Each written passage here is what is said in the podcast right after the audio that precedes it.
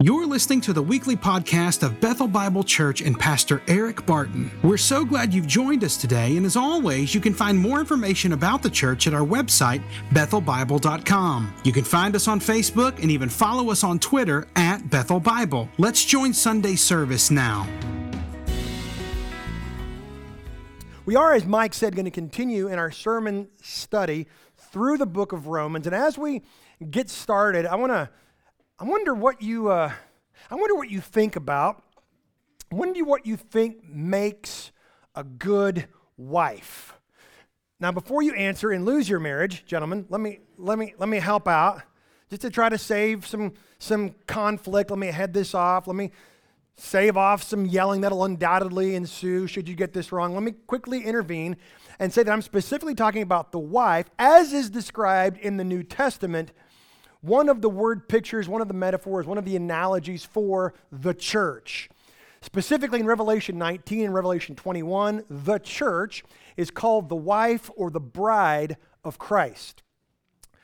It's frequently uh, uses a bunch of different images, but that's one that the New Testament likes to use is that the bride of Christ and she is being prepared, she is being beautifully dressed in anticipation of the return of the groom. And so by definition, she's not fully done yet. Sometimes she can be a little bit messy, sometimes she can be, well, kind of a mess on the whole. But what we know is that Jesus absolutely loves his bride. In fact, we say this all the time you don't get the groom without the bride. Jesus is crazy about his church anyway. And I like this idea, I like this image of a bride, of a wife, because it demonstrates how Christ covenantally binds himself to us that our marriages are actually demonstrations of the gospel. It's supposed to be. A covenant is a solemn binding built for blessing. You go into the covenant of marriage for the good of the other.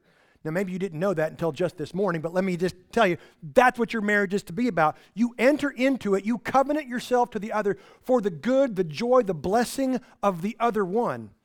Jesus binds himself to the church for the blessing, for the betterment, for the beauty of his bride.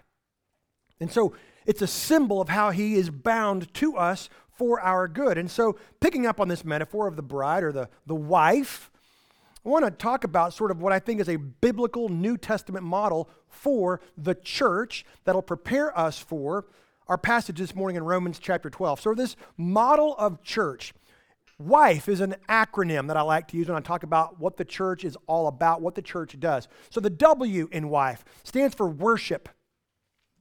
This corporate gathering we do on Sunday mornings to give praise to God in one agreeing voice and to hear God speak to his people by his Spirit through his word. We come together and we agree with one another that this is what our God is. This is what He's like. This is what He has done. This is who He has declared us to be. We have this great common denominator. We worship, we proclaim His worth. It's a lot of what the church does in this age is simply respond to God, to say, He's amazing. He's worth our focus. He's worth our attention. He's worth our affection. And when we meet together, the church gathered on a Sunday morning, we are proclaiming that Jesus is alive. We celebrate the resurrection that on this day in history, one who was dead rose again and is alive forevermore. That's one of the things that the church does is it proclaims the life of Jesus. Then there's the I in wife for instruction. It's all the various contexts of, of teaching, of Bible studies, youth groups, children, women's groups, men's groups, life groups, discipline groups, uh, whatever those things uh, take different shapes and sizes. All those things where we're leading one another in a growing relationship with Jesus Christ. That's the instruction component of the wife of Jesus. And there's the F for fellowship. Yes, it's the people of God gathering together in various contexts to enjoy one another's company, to partake perhaps in a meal, or to have a time of prayer, or encouragement, or compassion, or care, or concern, or nurture, those kinds of things, where we just enjoy being together as the family of God. And then finally, after worship, instruction, and fellowship, we have the E for edification Is all the programming where we actually use who and what we are to build the body of Christ. The various ways in which we're rooted deeply, Paul says in Ephesians 2, and built as a structure, as the people of God in this age through various services, ministries, things like counseling, evangelism, discipleship, missions, those kinds of things. This W I F E, this is to be the bride of Christ, what we're to be about until the return of the groom. And it's all very, very pertinent and important for our discussion today, but it has because it has to do with you immediately right where you're sitting this morning. It's been said that there are two things that you simply cannot do alone. Two things that you simply cannot be about alone. Number one is married. You can't be married alone. By definition, that ruins the whole thing. If you're married and completely alone, you're doing it wrong, right? That's not good. That's not good. Second is be in church. You can't be in church all by yourself, which unfortunately, I think in the last hundred years or so in our culture and context, we've sort of celebrated and elevated the notion of the individual, that it's about you and your personal private relationship with Jesus, which sounds nice and convenient, but is distinctly unbiblical. You can't be married alone, you can't be in church alone. If you try to do either of them alone, you're doing it completely wrong and therefore not at all.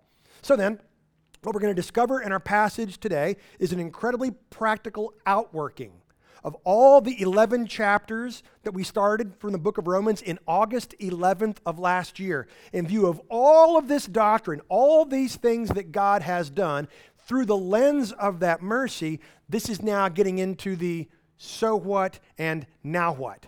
And Paul's going to write this, what he writes to this church in Rome, and it was a familiar problem. Paul's sitting in Corinth when he writes the letter to the Romans, we believe, and he was certainly dealing with a very similar problem in Corinth. He had written similarly to the churches in Ephesus and in Colossae, and then Peter had written very similar to the churches of what is today north central Turkey, which is instructive it tells us that churches all over that time and place were all sort of succumbing to this gravity of depravity, and churches were beginning to fall into a pattern and a pursuit of self rather than the group. Now that's interesting. All these different churches at different parts of the Roman Empire were all struggling with the exact same thing, so that when Paul writes this, He's saying, listen, we need to rethink our thinking about who we are and what our role is to be in the church. Paul will say elsewhere, just like marriage creates this environment and this dynamic for some aspects of you to come alive. There are some aspects of you that will lay dormant until your wife draws them out of you, until your husband draws them out of you. Some for good, some for bad. That's up to you guys to decide over your blue plate special at Luby's. I don't know. I'm just saying God's given you a spouse to sometimes draw that bit out of you that might otherwise lay dormant. In the same way, church with all these others that are seated around you is precisely the thing that God uses to sort of magnetically draw out of you the thing that He has for you in this life. There are some things that when you became a believer, you received, that you have. But if you never actually engage with others, those things in you will lay dormant and will never spring to life, and you will therefore never actually be fulfilled. The others that we often try to merely tolerate between the parking garage and the brown chairs are not just in our way, believe it or not. In fact, that's our big idea for the morning. It goes like this Others aren't in the way, others are the way. You can't actually be who and what you are created and recreated to be without the others of the bride of Christ drawing it out of you. So we're going to get incredibly practical, intensely, immediately pertinent to every one of our walking around lives this morning. If you've got your Bibles, I want you to turn to Romans chapter 12. We're going to begin in verse 3. And I want you to sort of think about it, just imagine what would it be like? What would if, what if this place became the kind of place where the people we encounter were viewed by each of us as the actual instrumentality that God would use to increasingly transform the rest of us into the image of His Son. Candidly, that's not often how people in church view the other people in church. But what Paul's going to tell us is the people that are sitting around us, the others, they're not in the way, they are the way. It's a complete difference in view. It's a complete rethinking of our thinking, and our passage this morning is going to set us up for that. So, Romans chapter 12, I'm going to read verses 3 to 8, very brief this morning. While you're turning to Romans 12, verse 3, I want to remind you this all fits into Paul's overarching thrust and theme of the book of Romans. It is the righteousness of God given freely to man in the person of Jesus Christ a group of people who have received that righteousness of God in the person of Jesus Christ freely. Here's how then they shall now live. So, Romans 12, beginning in verse 3. Paul writes, For by the grace given to me, I say to everyone among you, not to think of himself more highly than he ought to think, but to think with sober judgment, each according to the measure of faith that God has assigned. For as in one body we have many members, and the members do not all have the same function, so we, though many, are one body in Christ and individually members one of another, having gifts that differ according to the grace given to us. Let us use them. If prophecy, in proportion to our faith, if service, in our serving, the one who teaches, in his teaching, the one who exhorts, in his exhortation, the one who contributes, in generosity the one who leads with zeal, the one who does acts of mercy with cheerfulness. This is God's word. This is a perfect passage for a proclamation of the gospel of God that Paul gives throughout the book of Romans. The gospel of God, the good news, the great story, the awesome announcement of what God has done in Christ to redeem us to himself and therefore, by definition, to one another. Since we have been redeemed to Him, we have this great common denominator. We'll talk more about this in verses 3 and 6. The great common denominator that actually unites us. It's a very practical thing. Now, in verse 3, Paul sort of does a play on words.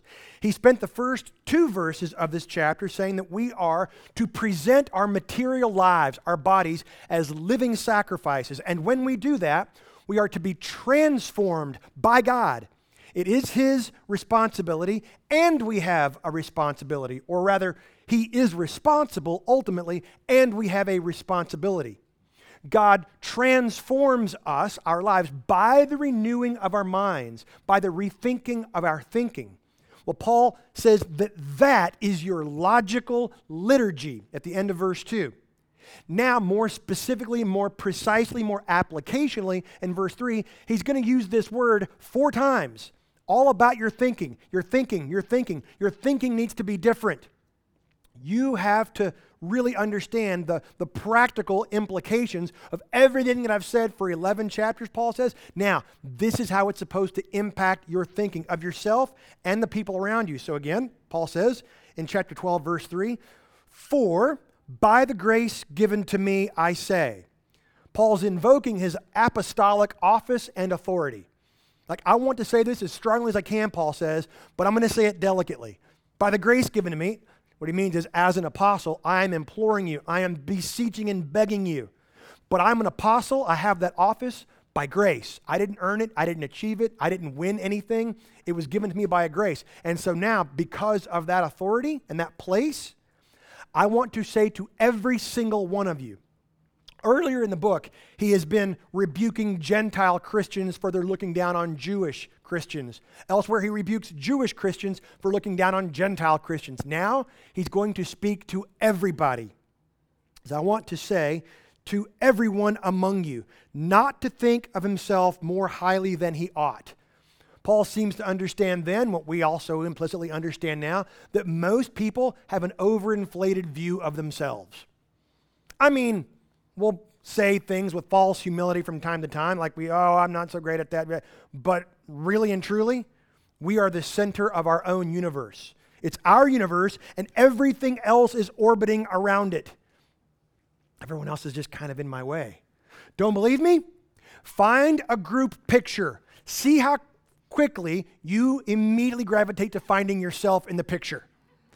You find this great picture. There's my high school graduation picture. There I am.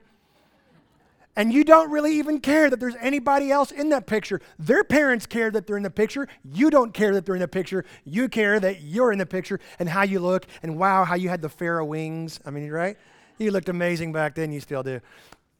It's incredible how we really are the center of our existence.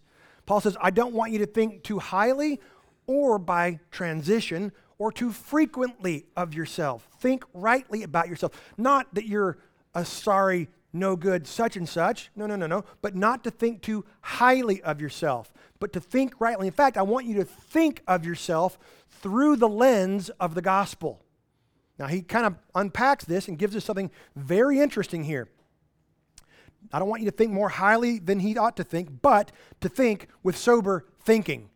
It's all about his phroneo, the attitude, the mindset, the lens through which you view the world.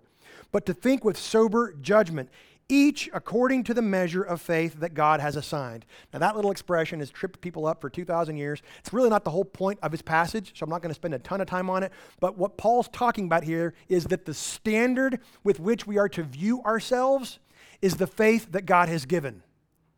It is not that this person has been given this much faith, that person has been given so much more faith, that person has been given so much more faith, so that there's like the freshman B team, the junior varsity, and the varsity faith squad.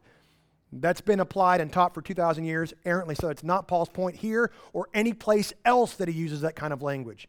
What he's saying is the standard through which, the lens through which we are to look at ourselves is the fact that we have been granted, given faith. That's how we are to think of ourselves. We were rebel brigands, opposers to God, haters of God, and He gave us faith. And we believe that's how we are to think of ourselves, and that's how we are to think of other people as well. Each according to the measure, the standard of faith that God has assigned. Verses 4 and 5, now we're going to get this idea of interdependence. Again, this is sort of a recent phenomenon in our culture and context for the last hundred years, where we celebrate and elevate individuality. The sort of the Clint Eastwood Christian, the Marlboro man, you and your personal private relationship with Jesus, not a biblical idea. Paul says, no, actually, we are all belonging to one another. He uses this metaphor of a body. Verse 4 For as in one body we have many members, and the members do not all have the same function. By definition, for there to be unity, there must be diversity. Unity without diversity is uniformity. That is a distinctly non biblical idea. What God does want is a whole bunch of different kinds of people who have different manifestations of the gifts of the Spirit who come together for a common purpose through the lens of the gospel. That is unity. We can't merely have unity for unity's sake. Many times people say we need to have unity. What they really mean is, I need for everybody to agree with me, and then everything would be awesome. Well, by definition, that's not unity, that's uniformity. Never a biblical prescri- prescription. As in one body, we have many members, and the members do not all have the same function. So we, though we are many, are one body in Christ and individually members, ooh, of one another. We don't merely tolerate and exist around one another, we actually belong to one another. We need one another. We're not merely tolerating one another. If the body has nothing but legs, it can sure go a lot of places, but it has no idea where it's just gone. If the body is nothing but ears, as in my case, it can sure hear a lot of things, but it has no idea what it's listening to. It all requires everything. The hand has to have the ear, the eye has to have the leg. All of these things are mutually interdependent, and no one is more important than the other, and they are belonging one to another. There is this interdependence that God actually has. So, again, I want to say others aren't in the way, others are the way. And when we come into proximity with one another, that is the magnetic force that draws out of us who God has intended for us to be. Well, in verse 6, he's going to start laying out some of these gifts.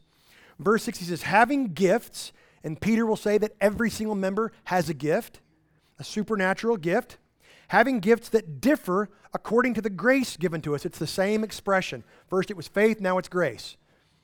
According to God's sovereignty, his dispensed liberally gifts to the people of the church to accomplish above and beyond what they would expect to accomplish in their own strength having gifts that differ according to the grace given to us. Here's the whole point of the passage use them. Let us use them. That's the whole admonition of the passage. Do something with it. If you are a believer, you have been the recipient of a gift. And again, that gift is never, ever, ever for you. I say this all the time. I want to say it again. The goal of sanctification is not your individual sinlessness or betterment. The goal of sanctification is always the edifying of the body of Christ.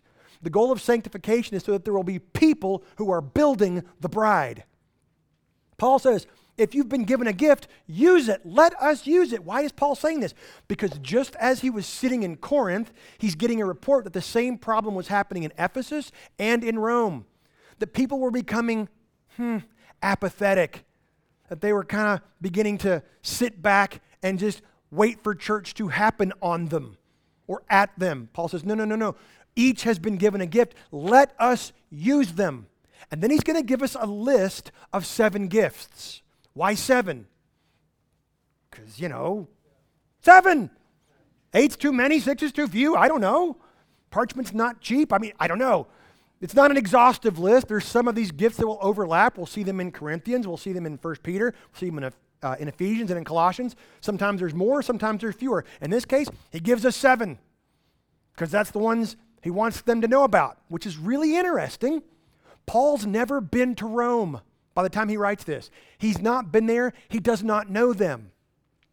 But he does say, for what's happening in Rome, these at a minimum are the gifts that need to be in operation in order for you as a church in Rome to be who God intends for you to be. That's interesting. In Corinth, he'll list some other ones. Peter will list some other ones. He'll list some different ones in Ephesians 4. He'll list some different ones in Colossians 4. But right here, having not even been there, doesn't know who has which gifts, this is the baseline. So that's instructive. The first one is the one that's caused a little bit of confusion for the last, uh, carry the one, 2,000 years. But I want to explain what Paul's doing here. Having gifts that differ according to the grace given to us, let us use them. And that's the point. If prophecy, in proportion to our faith. Now, what's going on here? What does he mean when he says prophecy? In the Old Testament, the role of a prophet was primarily to interpret the word of God to the people. That's what a prophet in the Old Testament did. Thus says the Lord, this is what God says. God says, and then he would explain it. That's what an Old Testament prophet does. Occasionally, there would be a sign that would be a confirmation of his authority. And occasionally, he would be able to predict the future at God's direction as a demonstration of his authority, as a confirmation of his office. But that's not what's in view here. It's the same idea. In the New Testament, just like the Old, the role is to interpret the Word of God to the people of God in the Spirit of God. To simply say, Thus says the Lord. It's what I do. This is God's Word. This is what it means. Hoping to get it right most of the time, I think that I do, so that there can be some modicum of confidence as I stand and say, This is what God says. That's the goal and the gift of prophecy. It is not foretelling as though I'm predicting the future. It's forthtelling, simply giving utterance under the direction of the Holy Spirit of the Word of God. That's the New Testament idea and notion of prophecy. Certainly the way Paul means it here in Romans 12, verse 6 if prophecy in proportion to, but really it's analogous to our faith. We are to give prophetic utterance in accordance with the content of our confession. We are to say, This is what God says, and it is to be analogous, it is to be in keeping with all that we confess as a church. This is what we believe, and our prophetic utterance, our preaching, must line up with that. That's what Paul's talking about. So somebody needs to do that, Paul says to those churches in Rome. Verse 7, and then he's going to give these next six gifts. And it's really rapid fire, staccato in Greek. The English translations try to dress it up and make it a lot more readable, but it's just serving, serve, teaching, teach, exhortation, exhort. He just kind of lays them out, bang, bang, bang. His point is if this is your gift, then do it. And if this is your gift, then do this gift. If your gift is service, then quit worrying about why you don't get to be the preacher. If your gift is preaching, then quit worrying about why you don't get to be the exhorter. If this is your gift, then do it. Because Paul understood that what was happening in Corinth was beginning to happen in Rome, which happens in a lot of churches. People start looking around in comparison. Hey, how come I'm doing all the work? How come nobody else wants to work in the nursery? Why am I the only one working in the nursery? How come I'm the only one preaching? How come nobody else wants to preach? How come I'm the one serving? Nobody else wants to serve? Paul says, nip it, nip it. Find your gift, do your gift. So he says in verse 7 if it's service, in our serving, that word service is diakonos, through the dust.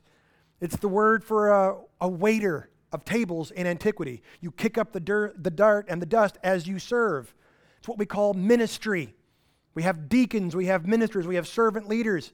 You just kick up the dirt as you do your service. If that's your gift, then do that. That's what you're supposed to be about the one who teaches in his teaching. There is a slight difference between teaching and the gift of prophecy or preaching in that we're simply leading others and making plain things that might not otherwise be plain. That might be life skills, that might be explaining biblical passages, it might be discipleship, how to do relationship counseling, all those different kinds of things, making clear that which would otherwise not be understood. That's teaching. If that's your gift, Paul says, then do it. Let us use them. Verse 8, the one who exhorts in his exhortation. If you're an encourager, if you're the kind of person that comes alongside and says, Man, I see what you're going through, I see what you're doing. I just want to encourage you and tell you that we love you, we're for you, we're with you. Here's a Bundt cake. That's you. Then by all means, do that. The one who contributes in generosity. It's very strange how you don't usually hear people begging God, Oh God, please give me the gift of giving. I just so want to give away some more stuff but it's actually a gift to be the kind of person who finds such joy in giving gifts to others. He says to give with simplicity, literally, to give with single minded focus, with no ulterior motive, so that you're not seen as that kind of person. You just do it because you view yourself through the lens of the gospel and grace and faith, and that's the kind of thing that you do in generosity. The one who leads with zeal. The idea of lead here is to, is to stand and preside. We would get the idea of elders or pastors or administrators. Those who steward the resources of the church are to do so with energy, with zeal, not begrudgingly. And then finally, the one who does acts of mercy with cheerfulness, the one who shows compassion. This is a very strange expression. It's never used anyplace else in talking about what humans do. It's always about what God does. God is the one who shows mercy. But Paul says here, in the church, there need to be people who, like God gives mercy, you give mercy. Those who are in need of compassion and care and nurture and encouragement, you do so, and you do so with cheerfulness without grumbling. Paul says this is how all those pieces are supposed to fit together. Not coincidentally, I want you to all notice, please, that all these gifts that Paul mentions are all necessarily aimed at somebody else. None of them are self serving. And so it's this redeemed mindset that says, my role in this place with these people is spirit driven for the sake of others. And begins to change my worldview that others aren't in the way, others actually are the way. We need each other in this place. So, what I want to do is just Romans 12, 3 through 8. I want to give just three very quick summary implications that I hope will apply this passage to our lives in a very pertinent way. The first implication goes like this The gospel transforms our thinking.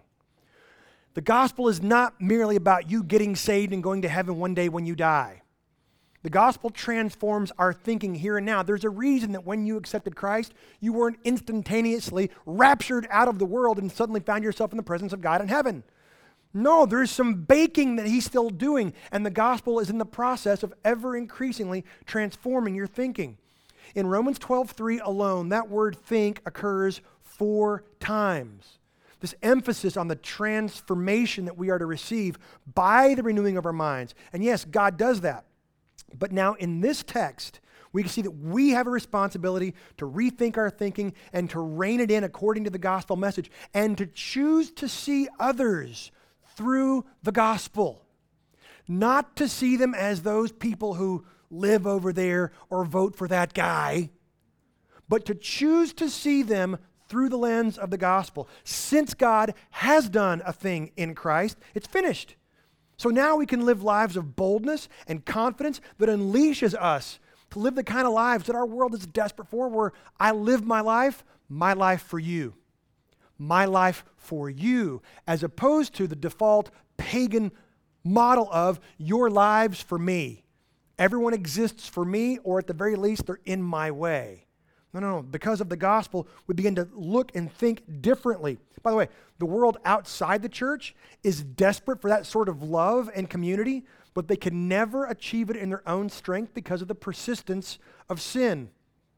Just like all of Paul's letters, he will always open his letter by saying grace and peace to you. Because there can be no peace unless someone has first received grace. And by definition, grace means something from the alien outside comes into you. You receive something that you do not deserve. And that is the only way you and I can ever experience peace and love and joy. We have the solution, we have the secret, and we didn't do it. We're the recipients of it. The whole world wants peace and love and joy. They do. They're not crazy. They want peace and love and joy. They just want it on their own terms. Peace and love and joy only come to us as a result of God's grace. Then the church is rooted and it is built up, just like Ephesians 2 says. Second point goes like this Individuals are transformed to serve the body, not the other way around. In other words, when you get saved, you are for the church, not the other way around. The church isn't specifically for you, you are now for the others, for the group. In Ephesians chapter 2, verse 10, Paul tells us that we have been saved to do good works that Jesus prepared in advance for us to do. So, let me sort of back up a little bit, explain what that means. Before the foundations of the earth, God knew that his Son would supply the substitutionary atonement that we would need for us to have right standing before him. He also knew that we would need the indwelling spirit and a new mind to accomplish all that he wanted accomplished, and that we would need gifts of grace to be able to do all of it, and then he would reward us for doing precisely that. It's an incredible deal. I'm going to prepare this in advance. I'm going to send my son to take away your sin, to impute all of his righteousness. I'm going to send my spirit to indwell you. I'm going to give you the full canon of Scripture. I'm going to give you supernatural gifts that amplify your doing what I want you to do, and then I'm going to reward you for doing it. That's an incredible deal. I would never come up with something so amazing, but that's precisely what God has done. But don't miss the significance. We were saved to do good works for the body of Christ. We weren't saved so that we could simply find the best place that makes us feel most comfortable and at ease with other people who generally agree with us. Now, in other words, we want to create an environment in which you don't think of this place as a place where you come and get something, but this is the place where you come and give something of yourself. And you will never be fully fulfilled until you do. And so here are three incredibly super practical questions that I want to ask. I listen, I love teaching doctrine, I love teaching theology. I don't ever get this practical, so take advantage of what I'm about to do. I'm never this helpful. So just go with me three immediately practical questions that I'm going to encourage you to write down to prepare to answer because if you don't know the answer to this question, I guarantee your spouse does about you. And you're going to want to answer before he or she does. First question goes like this Have you ever matched your gift with the right ministry need? What is it that makes you come alive? What is it that makes you say, This gives me such joy? I could do this with boundless energy. I could do this and never get tired, and it just warms my soul and it warms those around me. This is the thing. Have you ever actually thought through what that is and what that could be used for in the church? I want to make a very sincere, and I'm very serious in this offer. We have a guy on staff that you've heard from already, Matt, uh, sorry, Mike Hall. Mike's job, his role, his pastoral responsibility at this campus is our equipping pastor. Mike's gift is unleashing people's gifts. This is what this guy does. It makes him come alive. He's the very best I've ever seen in the world. His favorite thing to do is to sit down with people over coffee or over a meal and sort of tease out and ask you questions. What is it that makes you come alive? What is your thing? And then he pairs you up with things that we have in this campus, in this church, in this community.